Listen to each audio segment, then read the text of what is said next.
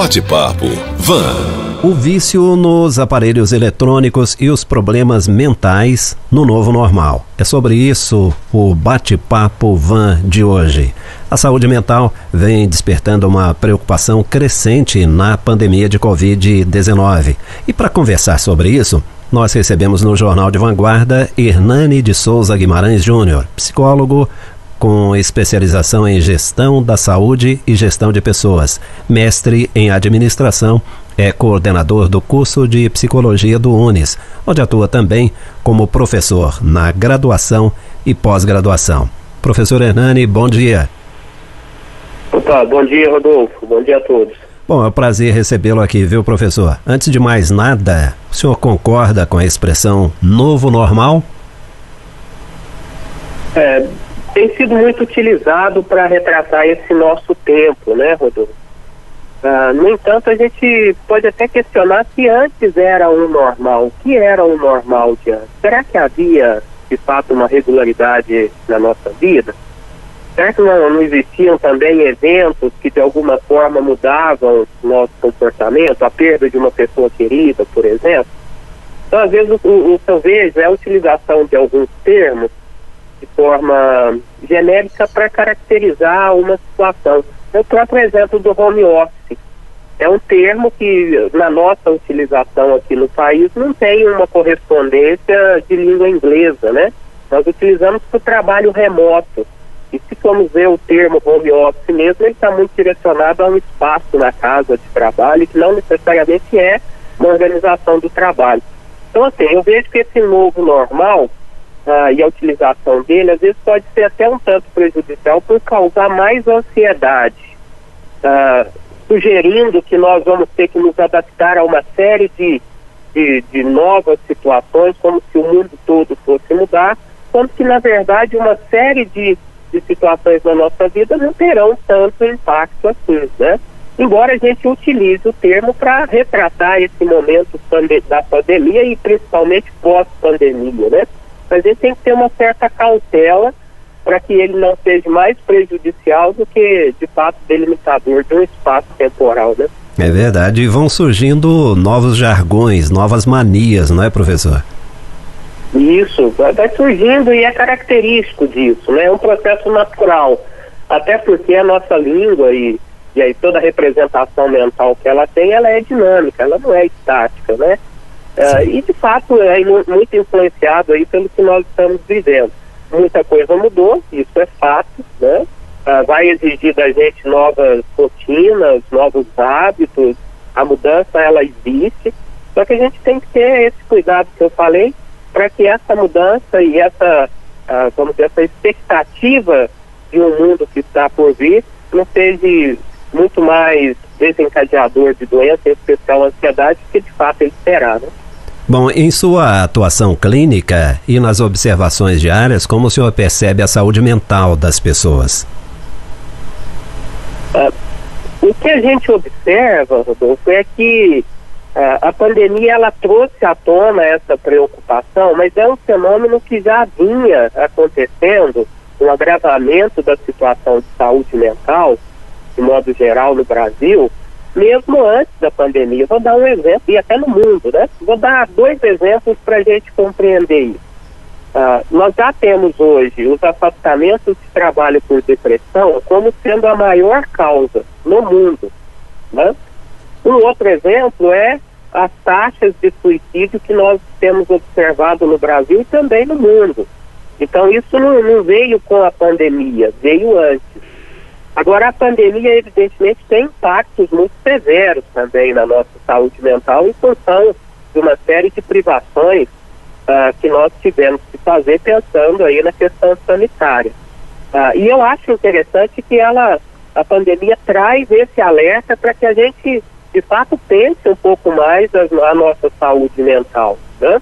Uh, é um cenário adverso, os nossos contatos sociais estão muito prejudicados, é, uma, há uma intensificação da ansiedade, né? Ansiedade em relação ao futuro que está por vir, ansiedade em relação à manutenção do posto de trabalho, ansiedade em relação à, à própria doença, ao contágio, a, a perda de, de, pessoas queridas ou a própria morte. Uh, então, tudo isso impacta a nossa saúde mental. E eu acho que é interessante o momento porque nos dá a oportunidade de levar a atenção para essa parte que, uh, num cenário corriqueiro, às vezes passa despercebido. Né? Agora, é fato, professor, que com a pandemia as pessoas estão usando mais aparelhos eletrônicos, principalmente aqueles conectados à internet. O senhor diria que isso realmente é um vício e prejudica a saúde mental? Ah, o uso da tecnologia hoje é uma necessidade, né? Ah, muitas das vezes não há nem outra opção. Ah, o vício uh, da tecnologia é uma, até já tem um nome para isso, né? Que se, se, dá o nome de nomofobia, que foi um, um termo em inglês, vindo da ideia de, de não conectado, né? No mobile. Uh, era algo também que já foi cunhado e, e, tudo isso já foi estudado antes da pandemia. O que, eu, o que eu vejo é que a gente precisa entender o que é necessidade do uso da tecnologia, ah, e hoje a gente não pode correr disso, o que é de fato um vício ah, à tecnologia. Né? O uso da tecnologia de maneira regular, moderada, ah, que não impacta, por exemplo, a sua atenção o tempo inteiro, ah, eu acho que ele é salutar, né? E, e, eu acredito que seja um legado desse momento. Nós vamos utilizar cada vez mais a tecnologia. O grande problema é nós ficarmos dependentes dela. Então, por exemplo, na, na chamada nomofobia, as pessoas têm dificuldade de ficarem em locais onde não tem sinal de internet para o celular. Né? Então, às vezes vão aí para a zona rural, fica preocupado porque lá não pega sinal de internet. Ou as pessoas ficam com o hábito de diariamente, frequentemente, terem que olhar para ver se tem uma mensagem, para ver se tem uma ligação. Então isso é prejudicial porque compromete a vida da pessoa. Agora o uso regular ele é salutar e é uma tendência. E aí quando a pessoa fica sem sinal de internet, parece que o mundo acabou, né, professor? Exatamente. a gente associa até alguns sinais de ansiedade uh, de, de, eventos de estresse mesmo, né? Como se uh, ela perdesse todo o ar, né? Como se ficasse sem respiração porque está sem comunicação. Ah, então é uma extrapolação de uma necessidade né, para um, uma dimensão que não é real. É. Ninguém vai, vai ter a sua vida comprometida muito tempo aí se passar, por exemplo, um final de semana conectado, até porque a gente precisa aprender muito a, a essa desconexão do, do, nosso trabalho, que pode ser um grande problema com o home office, né? É. A gente precisa entender o horário do trabalho com o horário que a gente tem para as outras atividades da nossa vida. E existe até um movimento global, ele nem é novo, para as pessoas se desconectarem, né? Chegar um determinado momento do dia, desligar tudo e tentar conviver um pouquinho mais, tentar fazer outras coisas mais interessantes, né? Exatamente. Tem um movimento chamado nadismo, né? Que, que aqui no Brasil tem esse nome, mas é um movimento mundial, onde as pessoas combinam de se encontrar normalmente em uma área verde uh, e vão fazer o quê? Nada. vão para lá para ficar, para fazer uma experiência do que é estar tá vivo lá, né? Simplesmente, é. mas sem esse compromisso. Uh, é uma tendência do, da nossa época, não a época pandêmica, mas até, até antes, de nós imaginarmos que dedicar um pouco do nosso tempo a esse ócio é perda de tempo e e às vezes até nós nos culpamos por isso, né? Enquanto é. que, na verdade, são momentos fundamentais aí até para recarregar nossa bateria. E as pessoas estão buscando tanto isso que grandes companhias aéreas criaram agora um sistema muito interessante. São voos para lugar nenhum. E esses voos estão lotados, né? Elas entram no avião e, e vão. É, é, elas decolam e voltam e não, não chegam a lugar nenhum. Muito interessante também, né?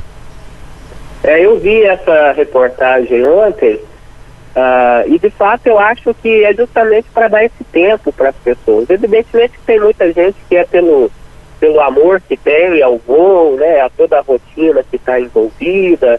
Existem alguns até já com uma ideia de, de, de conhecimento panorâmico de algumas regiões. Mas eu acho que é também essa ideia de dar um tempo, né? Esvaziar de, a cabeça. Dedicar. Exatamente. É. é. algo que não é aquilo do seu dia a dia ali, né? Verdade. Agora, professor, o senhor falou algumas vezes aí sobre home office.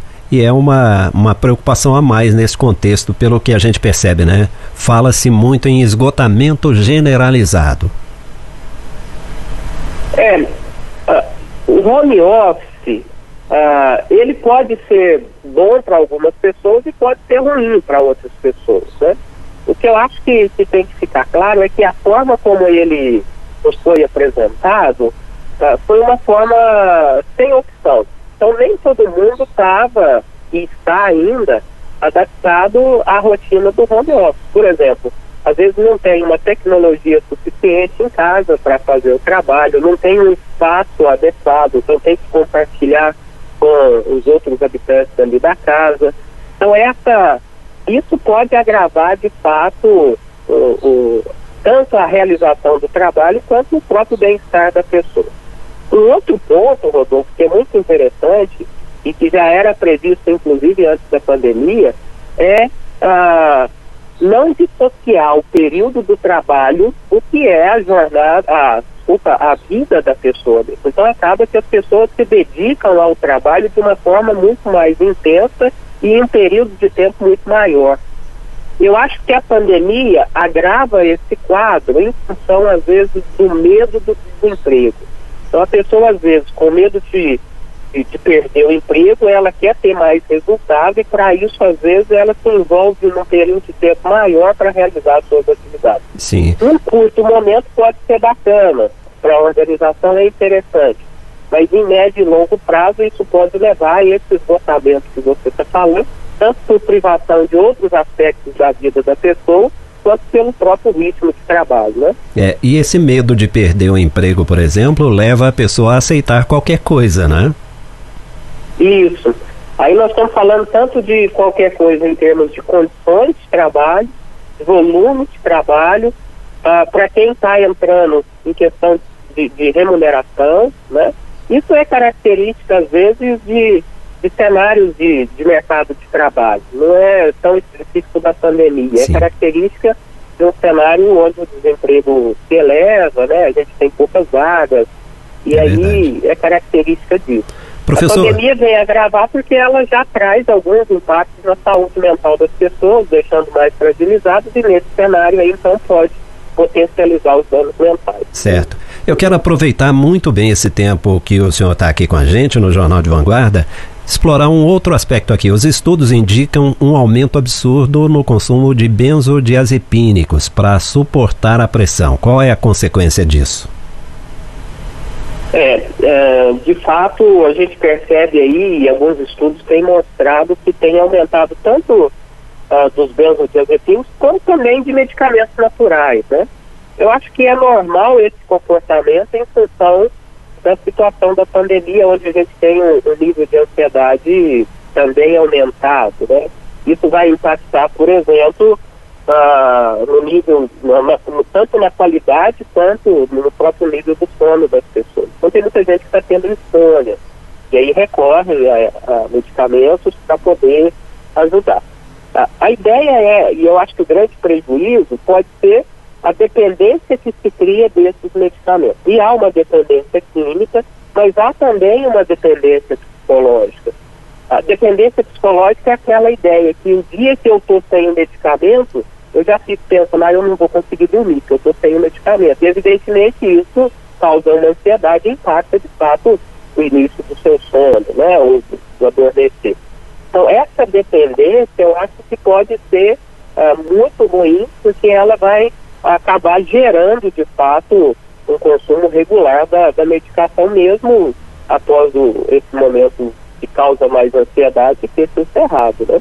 Eu estou conversando no Jornal de Vanguarda com o professor Hernani Guimarães Júnior. Ele é psicólogo, coordenador do curso de psicologia do UNES, onde atua como professor na graduação e na pós.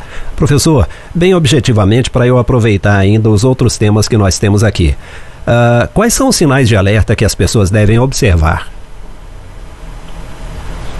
Eu diria que perda de interesse por atividades que antes fazia, né, atividades que davam prazer, uh, e eu falo atividades corriqueiras, como às vezes fazer algo de artesanato, a cozinha, então perder o interesse por isso, uh, perder o interesse pelos cuidados pessoais, ter um desânimo uh, para a realização dessas atividades, né? alteração do sono, e aí a gente pode pensar tanto uh, em estar com uma sonolência maior, como também estar apresentando insônia. Da mesma forma, alteração no apetite, e aí vale tanto para quem está tendo muito mais apetite, está comendo muito mais, como quem tem perdido uh, o desejo por se alimentar, né? E também observar alterações no peso, né? Uh, talvez um, um pouco seja seja tolerável pela situação, mas pode ser que uma alteração maior pode indicar algum desses outros sintomas. Né? Eu acho que uma preocupação recorrente com o futuro e, e às vezes começar a imaginar situações que, que não tem muito vínculo com a realidade, né? pode ser algo que chame a atenção. Ah, no caso aí que nós comentamos até da nomofobia, né? acho que vale a pena monitorar essa preocupação com com a tecnologia, com o celular. Uh, a gente tem necessidade dele, mas é uma necessidade, não é algo que, que é vital para nós, né? E talvez uh, poderíamos colocar aí alguns sinais orgânicos mesmo, como a pessoa sentir ou ter a percepção de falta de ar recorrente, palpitações, né, o coração mais acelerado, tremores, uh, situações que talvez não sejam ou não eram normais na rotina dela tudo que fugir do que era uh, algo recorrente, eu acho que é digno de, de da nossa atenção. Percebeu um desses sinais? Qual é a recomendação? Uh, eu acho que o, o ponto-chave é a gente identificar a intensidade desses sinais. Se forem mudanças leves, eu acho que vale a pena a gente repensar nossa rotina, reajustar um pouco. Agora, se ah, a gente perceber que são sinais mais graves, ah, aí eu acho que a gente deve procurar uma ajuda especializada. Quem às vezes já tinha um cenário com esses sinais, esses sintomas antes da pandemia, ah, procure lá o seu médico, o seu terapeuta, né? Relate o que está acontecendo. Quem nunca teve e se está vendo que os sinais, esses sintomas são mais, mais graves, está de fato causando um prejuízo a sua, a sua rotina, a sua vida, e deve procurar um, um, um psicólogo, médico, porque pode ser que de fato tenha ali a necessidade de alguma intervenção. Bom, para encerrar esse nosso bate-papo, professor, qual é a sua dica para quem não tem condições financeiras de começar um tratamento com um psicólogo? Praticar esporte, aprender coisas novas, são alternativas? É, eu acho que são alternativas para, como eu disse, aqueles sinais mais leves, para o início. Né? A gente tem que ter um cuidado porque, a depender da gravidade, a ajuda profissional ela é indispensável. Né? Então, acho que vale a pena a gente ter uma atenção para diagnosticar, pelo menos para observar esses sinais no início e aí sim, buscar uma atividade física é interessante. A gente sabe do da repercussão orgânica, né, inclusive com a liberação aí de alguns hormônios no nosso corpo que advém da atividade física, uh, aprender algo novo, ter uma rotina diferenciada, mudar um pouco os seus hábitos, para sintomas leves é interessante. Agora, para quem não quer, precisa de ajuda profissional e, e às vezes não tem como pagar um, um serviço desse particular, as nossas prefeituras, pegando aqui a região, elas oferecem esse serviço, né? Então a gente pode buscar aí no, no próprio posto de saúde, na UBS, provavelmente, ou eles terão ah, esse profissional, então eles vão encaminhar. Em cidades que têm um sistema de saúde mental mais estruturado, então vai ter ali, às vezes, o CAS, que pode é o centro de atenção psicossocial. Então, se está tendo algum comprometimento, ele é uma porta de entrada do sistema sem custo nenhum. Então, Aliás, o que eu acho é verificar bem a intensidade e a partir disso buscar pelo, pelo que é melhor. Sim, aliás, lá no CAPES os profissionais são incríveis, né? Eles acolhem as pessoas de uma maneira muito intensa, são afetuosos e vale a pena conhecer, sim. Nós já trouxemos, inclusive, o pessoal do CAPES aqui no jornal. Professor Hernani Guimarães Júnior, psicólogo, coordenador do curso de psicologia do UNES, onde atua como professor na graduação e na pós. Muito obrigado pela sua presença no Jornal de Vanguarda. Bom dia. Bom dia, eu que agradeço, fico à disposição. Bate-papo Van.